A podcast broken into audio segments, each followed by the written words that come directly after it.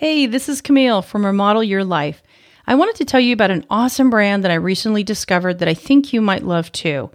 Have you ever spent a ton of money on clothing that was supposed to be high performance, only to find out that it doesn't fit your body right? I absolutely hate when this happens. So I was so happy to discover Athena Outfitters, and they is a game changer for me. They have a quality workwear brand that they source from all around the world. All of their items are handpicked to meet the needs of women in the trade specifically, not just sized down versions of items designed by men. They've got great workwear essentials, plus some other super cute other clothing for me to wear when I get off from a job site. Shopping with Athena Outfitters saves me time and energy because I always know I'm getting such a great quality that's going to fit my body correctly. So, next time you're looking for gear with grit, check out AthenaOutfitters.com. And if you're looking for a great holiday gift for yourself or a hardworking woman in your life, use my code RYL15 to save 15% off anything they sell. All right, so that's AthenaOutfitters.com. Use the code RYL15 to save 15% today and go check them out. I think you're going to really love them. So let's get on with the show. Hey, ladies, thank you so much for joining me today. Um, I have a really, really interesting woman to introduce you to. Ellie Hart is a Korean carpenter. She is really beautiful and small, and she is a carpenter. And I am so happy that she is joining me here today. Um, Ellie, thanks so much for joining us on the show. Uh, thanks so much for having me on. Yeah, so you have an amazing Australian accent. So I have to sort of ask, um, how did you become a carpenter? And then also, how did you get to be in Canada from Australia? Like, tell us a little bit about that story and your background. Oh man, it's a long story. There isn't a whole lot to say there, but I always feel like I end up droning on and on about it. But uh, I I yeah, I was born and raised in Australia. Um, never even thought to come to Canada until I met a Canadian in Sydney, and we ended up coming here together. It was only meant to be for a short little while, but then I ended up uh, staying, and I was working as a journalist at the time. I, I brought my job over with me. We made an arrangement so that that was possible, and then I was working from home for like three years at a desk on my own. It was really like you know like this you know in a pandemic it's like you you know it, it reminds yeah. me of that time when you mm-hmm. when you're just kind of on your own working so i was working at a desk for a long time and to uh, distract myself from how unhappy i was i started woodworking as a hobby and it kind of that's where it all started Wow, that's awesome. So, are there any similarities between being a journalist and being a carpenter? Because now you're a you know what they call a, a ticketed journey journeyman. You're you have your uh, red seal, I think they call it in Canada. But are there any similarities between journalism and carpentry? Because there must be some crossover, I would imagine. Oh, um, I find that they're very different. Like I find myself hmm. constantly comparing my experience as a carpenter with what it was like working as a journalist at a desk hunched over a computer all day. And there are mm-hmm. very few similarities. There's just the industries that it's just so different. And there mm-hmm. the only thing that you know that I have in common now with what I did as a journalist is that I still I, I write about it. Um, and that's how I make sense of what my experience is like today as a carpenter. Interesting. And so where do you write where do you like share those stories and stuff? I I have a journal on Instagram. Um okay. so I kind of like, you know, write about things that happen day to day. Not all the time. Like I go for there's you know often a big gap between posts, but it helps me just kind of like consolidate what what goes on um you know, over the span of a few months. And it, by writing it down, it helps me get a better understanding of what it is that I went through. And it feels, it's, it's almost like a cathartic experience in a sense. I get it out. Interesting. So what, what drew you to carpentry? Like what made you like doing it? I mean, for me personally, like I just love the independent, I like the movement. I like being able to move around and sort of solve problems and physically move through the space, right? I, I had a really hard time sitting behind a desk all the time. So I don't know if that's how you felt too, but like, what is it that drew you to it originally? Yeah, so I, I, did get tired of sitting at a desk all day. Um, I didn't feel like it's just when you're not living and working in the same country as your audience, you just it's there's a disconnect there, and I wasn't. Um, I just kind of became disillusioned with with the whole idea of of working in publishing. So I started doing woodworking as a hobby, and then I realized at some point that if I really wanted to make a make a go of this, um, I needed some training. Everything that I had learned up to that point was all self taught, but I recognized that there were gaps in my knowledge. Um, and that if I really wanted to get good at this, I would need some kind of training. So I signed up for a carpentry apprenticeship. I tossed between, like, I, I wasn't sure if I should do carpentry or joinery and ended up choosing carpentry because I thought that by doing that, I could it would include stuff that you do in joinery. But I realized afterwards that that's so not true. They're two very dis- different programs. And I definitely could not do today what someone who had training in joinery could do. So um, I chose carpentry because I thought, in terms of gainful employment, that was uh, the smarter option.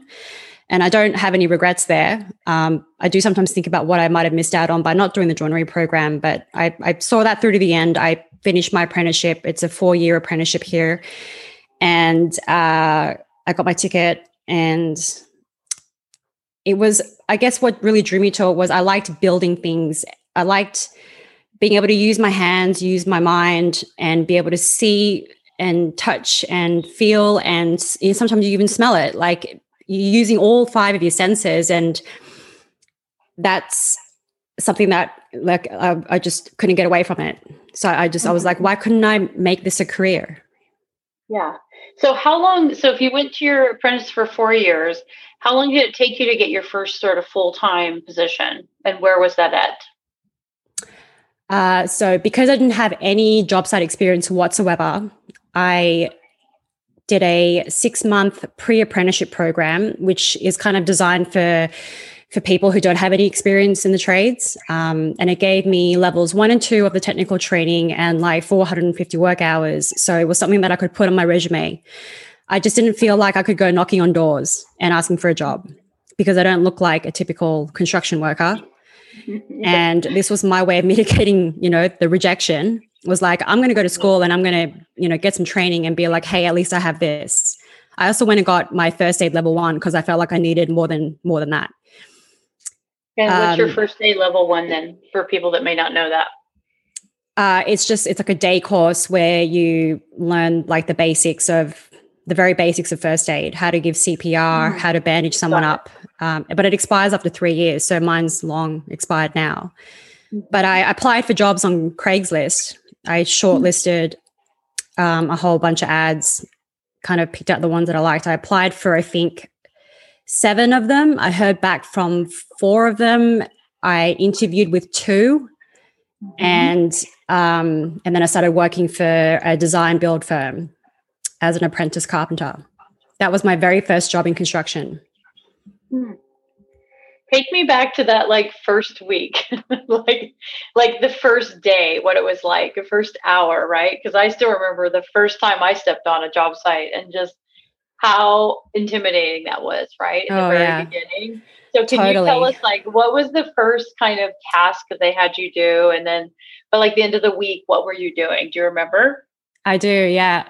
So we were doing um, a renovation it was an illegal renovation. They wanted to turn the attic space into a conditioned living space. And they actually um, had me cutting uh, two by fours for a temporary guardrail. And I remember saying to my boss, Oh no, I cut this piece a little bit too short. And he's like, How much shorter did you make it? And I said, I think I'm under by an eighth. He's like, It's a temporary guardrail. It's okay. I remember, like yeah, no, I was mortified because uh, I was thinking, oh my yeah. god, I cut, you know, I didn't cut it at the right length, and it's like, you know, I'm, I'm trying to impress yeah. here. I feel like I have a lot to prove. Um, so yeah, I stayed there for a year, and the after the first week, it was good because they were a small company. I was really working with. Um, so there was, you know, the foreman who I reported to, and then I was working with another journeyman carpenter, and so it was just like really the three of us at the time. And that was important to me. I felt like I honestly didn't feel like commercial construction was something that I could do like right off the bat without any you know experience. So i was like i'm going to shoot for something like you know a smaller residential jobs because it will it feels like that would be less intimidating. And i'm glad that i did that because i think um i don't know if i i don't know if i would have stuck around if i had jumped straight into a commercial site. Right what did you learn confidence wise we have a lot of women that are sort of looking to move up or they've been there they've been at a job for a little while but they're really nervous about sort of letting go of something for something more right? And i remember myself like that is a really scary time because you've had some success right? And you don't want to rock the boat and you're not really sure that anything else is going to pan out. So like when you had to leave that what was your decision making process of why you sort of left that first job after a year? And like how did you have the confidence to reach for something a little bit more right? Yeah yeah no that's tough. I definitely felt uh, quite a bit of anxiety leaving that job because it, you know like after a year i felt like i had I, I, I worked really hard to to feel like i belong there you know it was only the three of us but i still felt like you know um, i wanted them to know that that I wanted them to feel like they were glad that they had hired me. So to leave that behind, it was not an easy decision to make. Um, my heart was telling me to stay because I liked the people, I liked the work, they were good to me. Um, but then my head was saying that I should move on because, in terms of improving my skill set, I felt that mm-hmm. a lot of the work that I was doing um, with the company I was with you know, as an apprentice, I think we often get treated as like glorified laborers. You know, employers have a responsibility to us to to to do their due diligence and train up their um, you know train up their employees and give a wide variety of learning experiences. But the reality of the job site just really is not conducive to that. Um, so I was like, you know what, this the an opportunity came up for me to go and work for a um, a developer on multifamily housing developments. And I was like, I feel like I'd have a lot to learn there. So I, I, I decided to go for it. But I didn't do it until I had actually gone and met with the person who would eventually be my boss. I wanted to suss it out. I was like, it's really important to me that I'm going to be working somewhere that, you know, I feel comfortable, you know, relatively speaking. And so it was important to me to go and check it out. I went to the job site, I met the people, I I looked at what they were doing and I was like, would I be happy here? Would this be something that I, you know, would I regret making that decision? But it's like it's not an easy decision to make. I mean, like your circumstances don't always allow for it. It's a risk that you're taking in the end. So yeah, it's not easy. And so then how long were you at that job then? The first job? The, the second job. That's where I'm at now. Uh, I've been oh, okay. there for. Still, oh, got it. Okay. I've been there for nearly four years now. Okay, nice. And so now that's a commercial, what you would consider a commercial job, then, correct? That's right. Well, it's commercial in the sense that like we're doing multifamily housing, but it's mm-hmm. it's not at all like the the jobs that I did with the first company that I was working for. Hmm. And so, what? How much do you would you say that you've grown at this company? Um, compared to where you were before. So, I mean, clearly it feels like it was worth the risk to move on.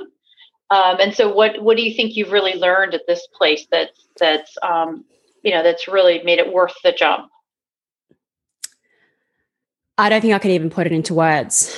Um, I have to really stop and think about like um, on a on a big picture level. Because day to day it's such a struggle. Like i feel like it's such a battle every day. You're always fighting with different sub trades to try and get the job done. There's different priorities that need to meet. Everyone's got their own goals.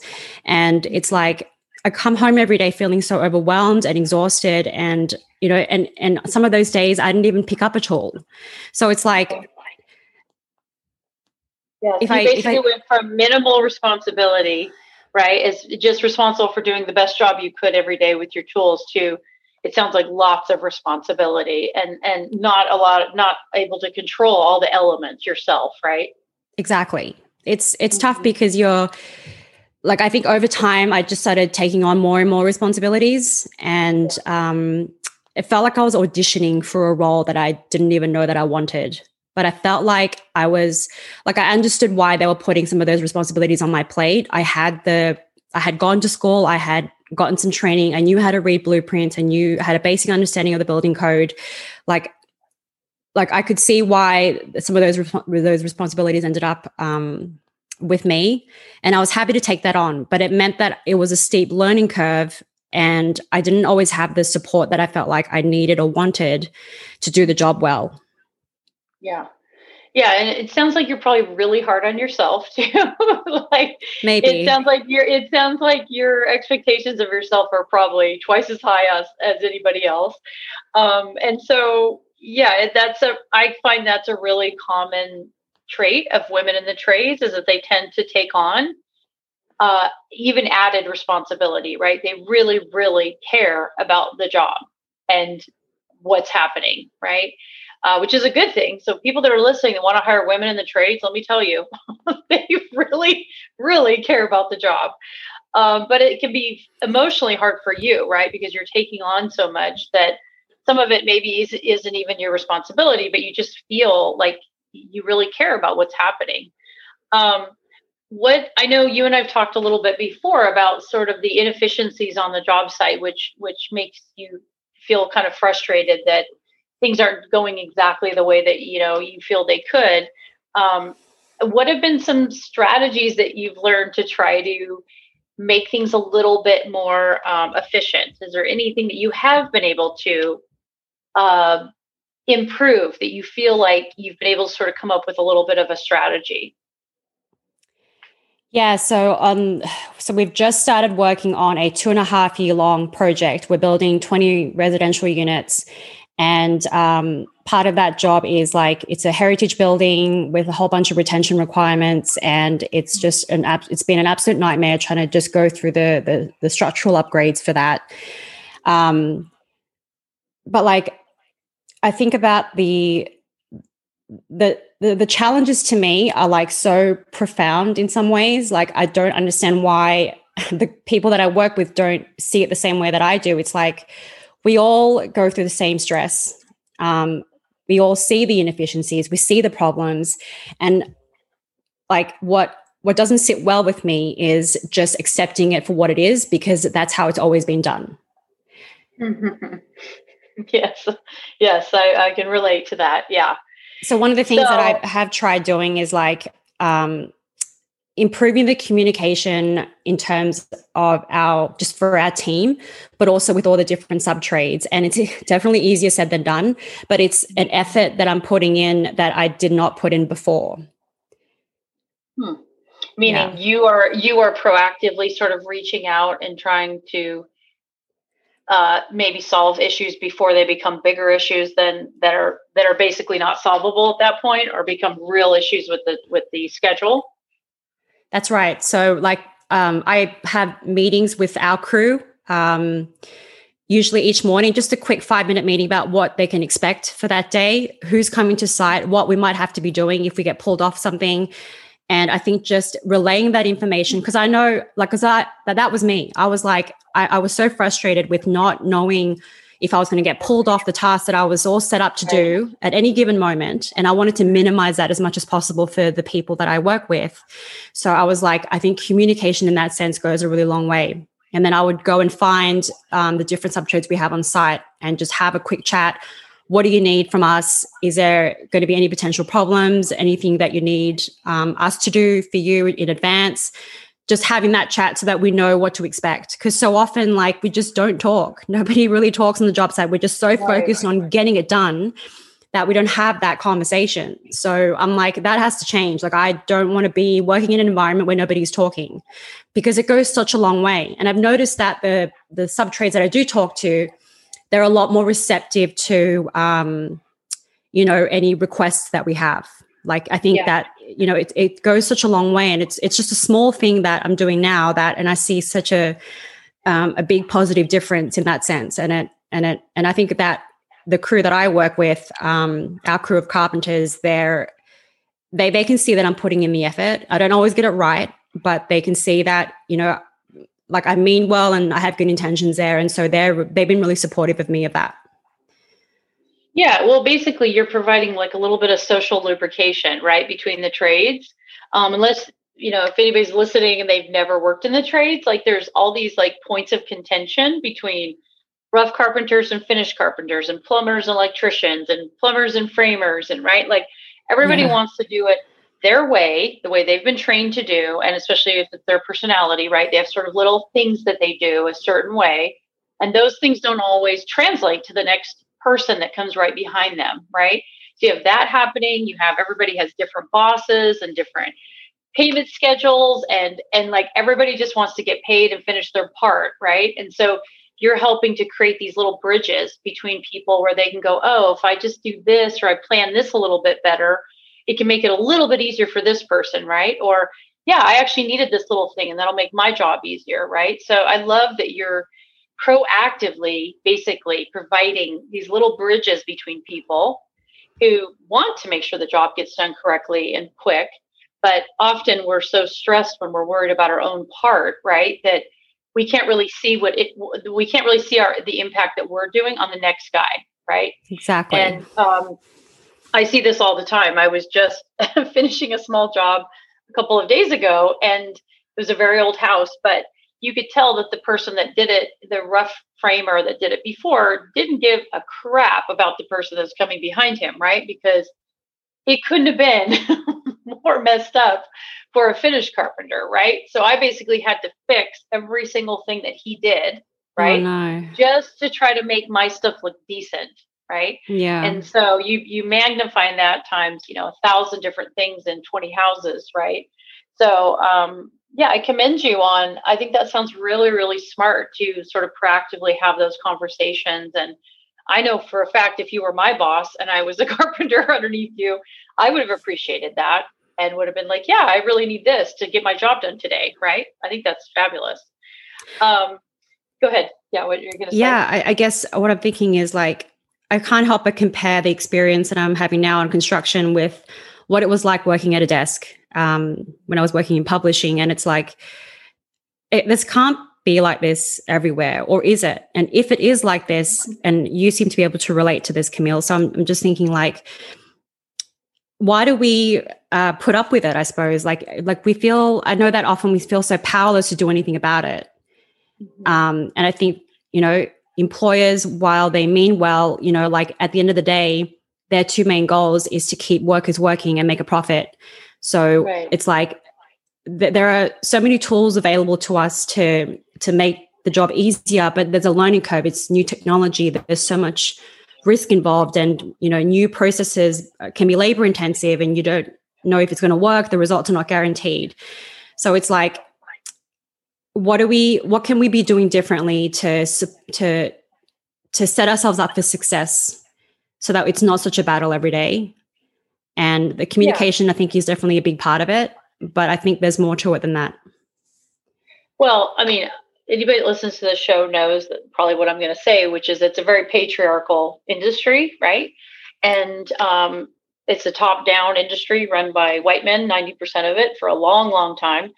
And there was, it was just my way or the highway. I mean, that was literally the industry that I grew up in. And it's still that way on 99% of the job sites. So, you know, the people that I think, you know, the industry is changing a lot now that women are entering it. And one of the things that I think women bring is communication just basic common sense communication, right? Like, yeah. let's just talk about how to get this job done a little bit faster, uh, easier for everybody. And and it's not, you know, I'm I'm not against men because I'm happily married, but um, there are men that are really good communicators, but they're few and far between. And so, um, in general, the industry is not built on great, simple, basic, common sense, respectful communication, right? It's based on bossing people around and um, I think that's going to change dramatically in the next 20 years as tons and tons and tons of women come into this trades. Um, I think it's going to change a lot because women generally like to communicate and like to sort of solve the problem easily, right? Yeah. So that's personally what I think. Um, uh, you know, there's other reasons for that. I've been a business owner. There's profit and, and getting things done, but I absolutely believe that women are generally more better communicators and enjoy communicating more than men do. And typically, right? It's a stereotype. Um, so I think you you being there is changing is changing the workplace. I don't know if you've listened to um, Amanda Giuliani's interview, but she's very much the same way. She runs a it's your remodeling company in New York, and she's very much like you. She's very, very proactive and communicative with her vendors, and um, and the results show because she gets things done quicker, faster, easier. Um, so you're not alone. you're not the only person, but it can it can feel like that when you're when you're the person on the job site, right? Yeah, for sure. Um, so let's shift gears a little bit and talk about you're you're in school now so it sounds like you already have a pretty high stress job but you're also going back to school. Can you sort of tell us about your um, degree that you're earning in construction management and sort of why you really believe that's going to help you in the future years? Yeah, so uh, at the end of the last job, I uh, had a meeting with the with my my project manager, and I said to him that in order to take on these additional responsibilities um, and be your assistant site superintendent i feel like i need some training. I need um, i don't i don't feel like i'm adequately prepared to do the job well and i'd like to go back to school. Um,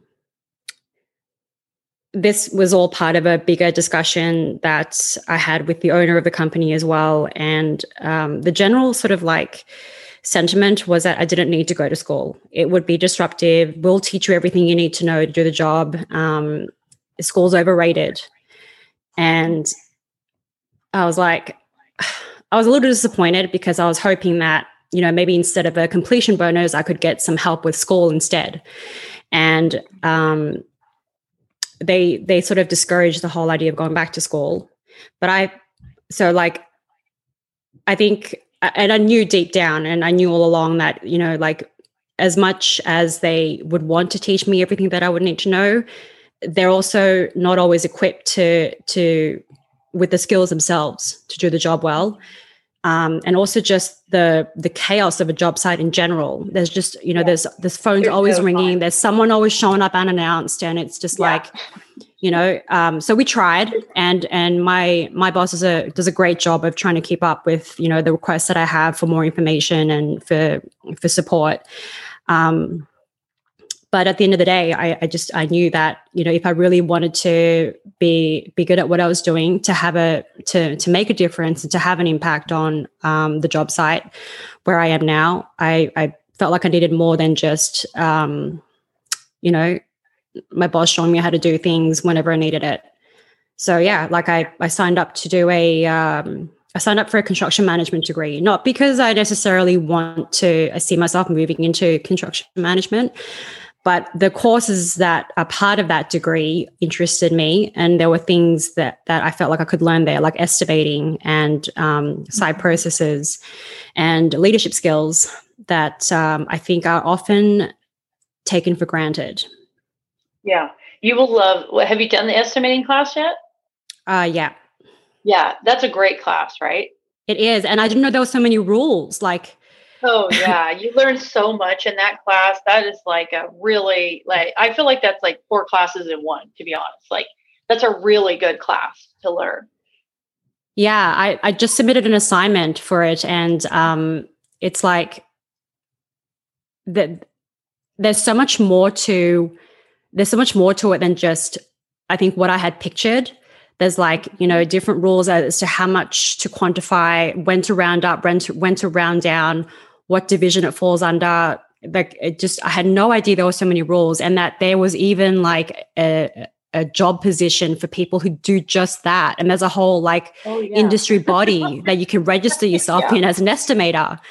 And oh, it just it blew my mind. Career. Oh yeah, yeah, it's a full on career. Yeah no it's it's a really interesting career. Like if you like numbers and and i mean it's it's a really interesting career. I i actually uh think of it kind of like an accountant but it's like to me it's a little bit more interesting than being an accountant because of totally. the range of jobs that you're estimating and the things you're doing but it's kind of like that in the sense of it's just like a whole nother world you just dive into. And you can work anywhere right i mean you can just get a job in working for so many kinds of companies so um, and it yeah, pays well, apparently. And it pays, it pays very well. Yeah. you know what? I think well. it's a great option for for someone who has some construction experience, but maybe, yeah. you know, wants to get off the tools. Yeah. If you go into mm-hmm. estimating, you like working with numbers. Because I think the biggest challenge for people who go into estimating who haven't worked in construction is knowing what's what. But if you've right. already got that experience, like you'll know what a mm-hmm. footing is, you'll know, you know, uh, what a foundation wall is. So yeah. I think you'd have an advantage. And it's a really transferable, highly paid skill, right? Like you can go from any city to any, like it's it's a really it's like being a hairdresser, right? Like you can you can be a hairdresser anywhere, any city. Do it anywhere, but, yeah. But this is like you can make a lot of money being an estimator. So uh, we haven't really talked about that on the on the show. So I'm actually glad that you brought up that class because that is one of the ones that I I highly recommend for women. Um, and so when so when does that when does your schooling finish? When when will that be I've done? just I've just started it. So like okay. 2024. Okay. it's a while oh, away. Another, it's wow, actually so, it's a it's okay. like a four year degree, but it's like really? expedited. It, it's four year. It's a four year degree part time, and you can you can't get into it unless you like. There's four different ways to get in, mm-hmm. and the the pathway that I picked was um, I have my ticket, and I also need to do some bridging courses. Um, but there's a couple of different ways to get in, but it's not like a typical degree that's four years full time. It's like you have to have a little bit of experience or some kind of um, so a, a, degree like a related. So it's like a master's degree, basically. I guess so, but it's yeah. it's it's a bachelor's degree. It's a bachelor of oh. technology in construction management. Wow. Well, that's you're going to be very, very highly employable after that. Not like you're not now, but that's a really good degree to get. Um, so, okay. So, speaking of teaching, let's switch to um, another reason that you're here, which is an amazing company, MT Copeland, who does online training courses. And you are one of their amazing instructors who teaches how to read commercial blueprints. So, can you tell us a little bit about your discovery of this company and like uh, creating this course? And like, um, you know, I just love this. I'm a big fan of continuing education. So, can you talk a little bit about your course that you've created? Yeah, so uh, MT Copeland they develop online training courses for the skilled trades. They're they're passionate about democratizing education and making it accessible to everyone who works in the trades and wants to improve specific skill sets. Um, so there are currently eight courses available, um, everything from construction math to cabinet making, finished carpentry, um, and the one that I did on commercial blueprint reading. And they have a lot more um, in store for the coming out um, over the over the year. So what I liked about so they approached me on Instagram, and I remember thinking, why me? Because like I haven't been doing this for that long, but I am really passionate about blueprints. I have an interest in them that extends beyond the job itself. Mm-hmm. So I was like, well, why not me? So I was like, this could be a really interesting challenge. And I feel I feel like teaching is a great way to learn as well. Like you yeah. learn more about, you know, whatever it is that you're teaching. So um I I, really love reading blueprints. The more complicated they are, the better. But I think what I love that. yeah it's like a puzzle and I and I really love it. So like being able to piece it all together is like, you know, super interesting to me. I do it in my spare time. I just I love going through it and trying to pick out potential problems so it doesn't screw me over later. But mm. like I see what I, I, think what really resonated with me with what MT Copeland were doing is that it I, I, the, I see how the people I work with who have come up in the industry from a very young age, they didn't have access to the learning opportunities that I had. Hmm. There was nobody who could teach them how to read blueprints. And the emphasis is on hands on practical experience only, which I disagree with if you want to improve your skill set. I think feedback and coaching and mentorship is so important in this, in this industry. And like we said earlier, the reality of the job site just doesn't allow, you know, for for a supervisor to make sure that you're getting the kind of training that is well rounded and so it's just inherently compat- incompatible with like like we need people in this industry to to have that hands-on experience. But i think combined with the theory you're going to set yourself up for success in a way that you wouldn't be able to with just hands-on experience. And so like i think that's the the biggest reason why um, i was able to work my way up from an apprentice to lead carpenter to assistant site super within a relatively short time frame it was because of the training that I received. Mm-hmm. Yeah, and what I think, I mean, like specifically, like what you're teaching with blueprints is that can be such an obstacle, right? Like I remember when I didn't know blueprints, right? It's there's certain things in every job, any industry, but especially in construction, there's certain like barriers that if you can't get through that little barrier, you can't progress, right? And like blueprints is one of them for me. Um, and there's there's other things, right? But blueprints is one that really stands out for me. Is like when you can understand blueprints, it opens up all kinds of other jobs you can do, and it's easier to ascend when you know that, right?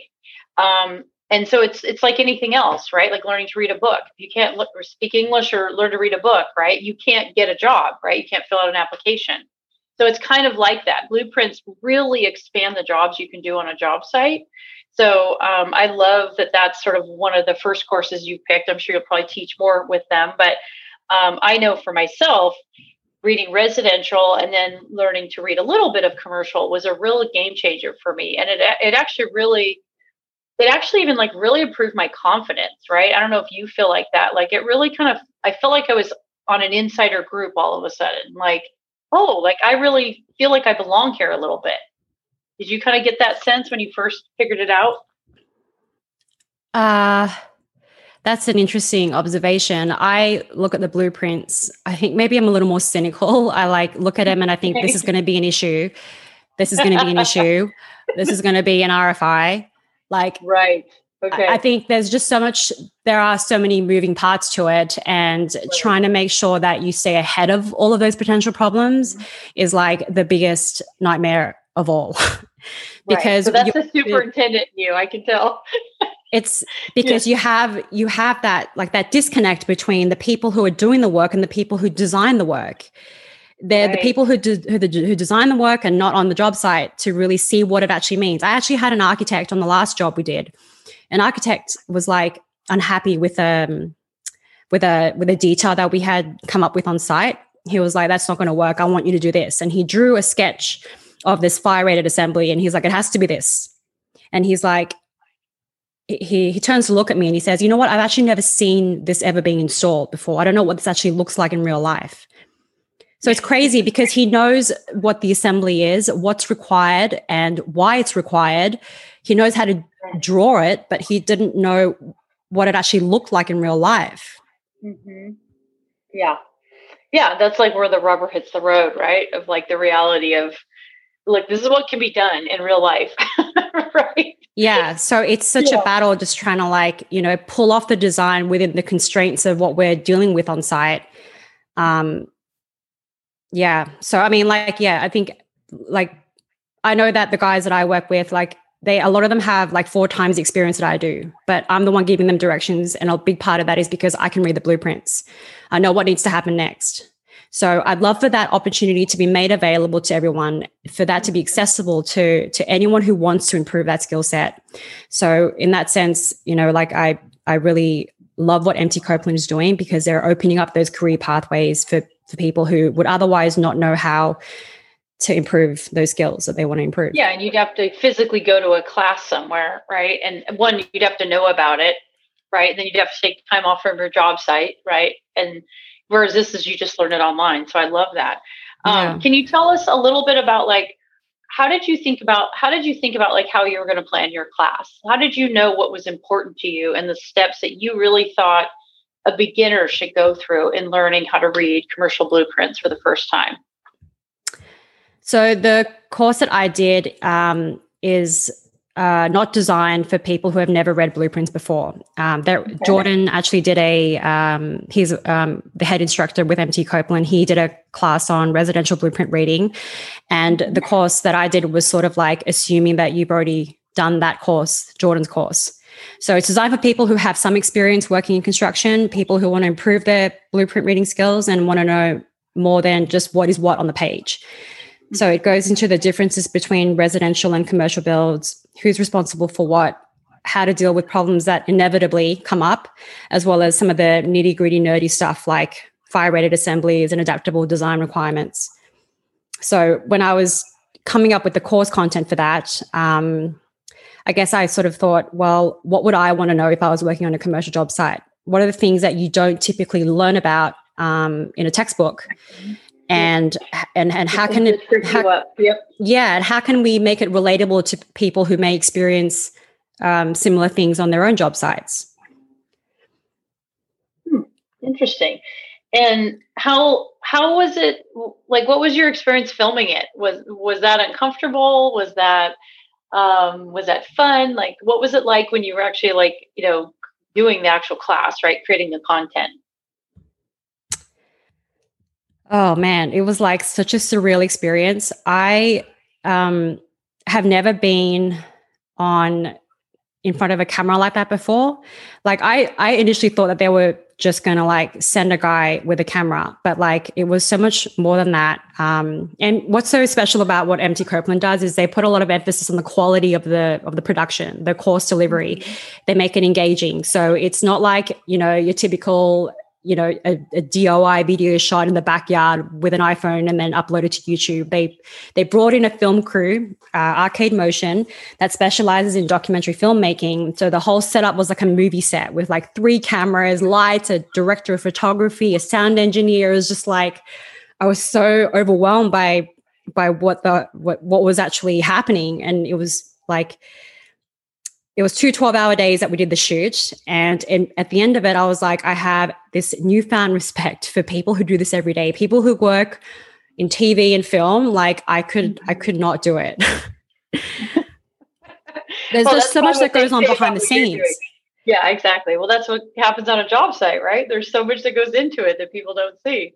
Yeah. So, you um, know, it was, a, it was a really cool experience in that sense because I saw something that I've never seen before it was it was such a crazy experience and it's one that i will never forget for sure. Nice. And so um so what are your plans with this job then? So you've got you have got this course. I'm gonna we're gonna put a link to it so people can go in. I highly recommend this course. It's very inexpensive very accessible. Like go and learn blueprints from ellie. But in addition to that and your schooling like sort of what do you see what do you hope happens for you in this next year are you kind of looking forward to? I'm glad that I made it to Friday. I feel you. this week was especially tough for me. I had two assignments due uh, for school, and then at work, it's just been a yeah. gong show with like nothing is ready. Like the plans yeah. are still not finished, but we're still working and we're putting footings in and setting steel posts. And it's like, we don't know if it's any, if any of that is going to change and it's really tough on on on the guys because it's like the working conditions are hard enough as it is. It's just i've never worked it's just yeah just this particular job has some unique challenges around it. So right. I think I, like I, i'm really passionate about like pushing for change on the job site uh, like making taking little steps here and there to improve the working conditions as much as I can in in within the, the the scope of my job description, I suppose. It's like, well, what can I do to so that you don't feel like you're coming in every day, day after day, and not knowing why we're doing what we're doing. Like I couldn't do that. With a two and a half year job, we should have a good idea of what the goal is, what the motivations are, why we're doing what we're doing, and how we can make the most of that instead of like feeling like we're powerless to, you know, have any ownership over the work that we're doing. And I think having that context is is super important to job satisfaction. And so, like, it's a bit of a battle because I feel like I'm sort of in between. Um, like, I report to someone, and then I have, you know, um, a crew of carpenters that I'm responsible for, and it's it's kind of awkward because I I feel like I have a responsibility to management, but I also feel like I have a responsibility to the people um, that I work with. So finding a balance there is like something that I'm that I'm working on and and and and getting through school like I'm still kind of figuring out if if if um if I can manage both, I suppose. Mm-hmm. I, I can. I can tell. I can tell how strong you are.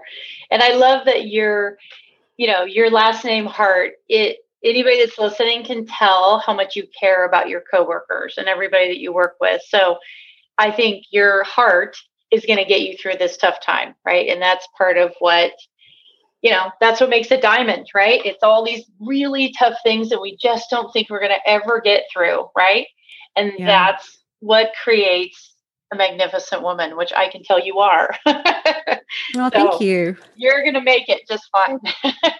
hey, if I uh, can do it, then I, anyone do can it. do it. You're going to do it. I can tell. So, um, but I just thank you for sharing and just being honest about what it's like to really work on a job site and really have a tough job, a stressful job, um, but a job that you can tell is quite fulfilling for you in the sense of it's a real challenge. And I can tell you love a good challenge. And just thank you for sharing, you know, what you know about blueprints with other women and other, you know, young men who want to learn. And I love that you're literally in the middle of your own training and learning and success, but you're already passing it on to another group of people, right? Through MT, MT Copeland. I just, I love that you're already literally giving back and you're still in the middle of it. So, you know, just thank you for being on the show and, and just sharing what it's really like. Thank you. That's really kind of you. Thank you so much for having me on.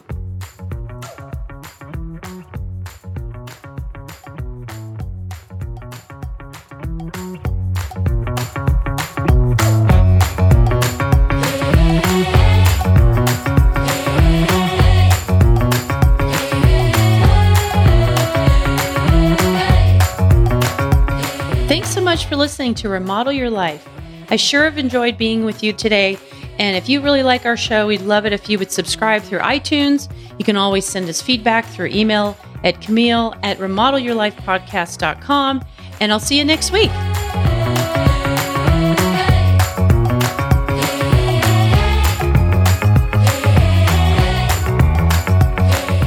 Thank you for listening to the Remodel Your Life podcast.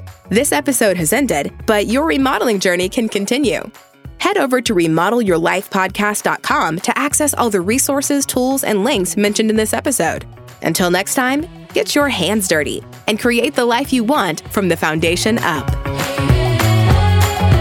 And thanks again to Blue Apron. I just love cooking with them and so appreciate their support of my show.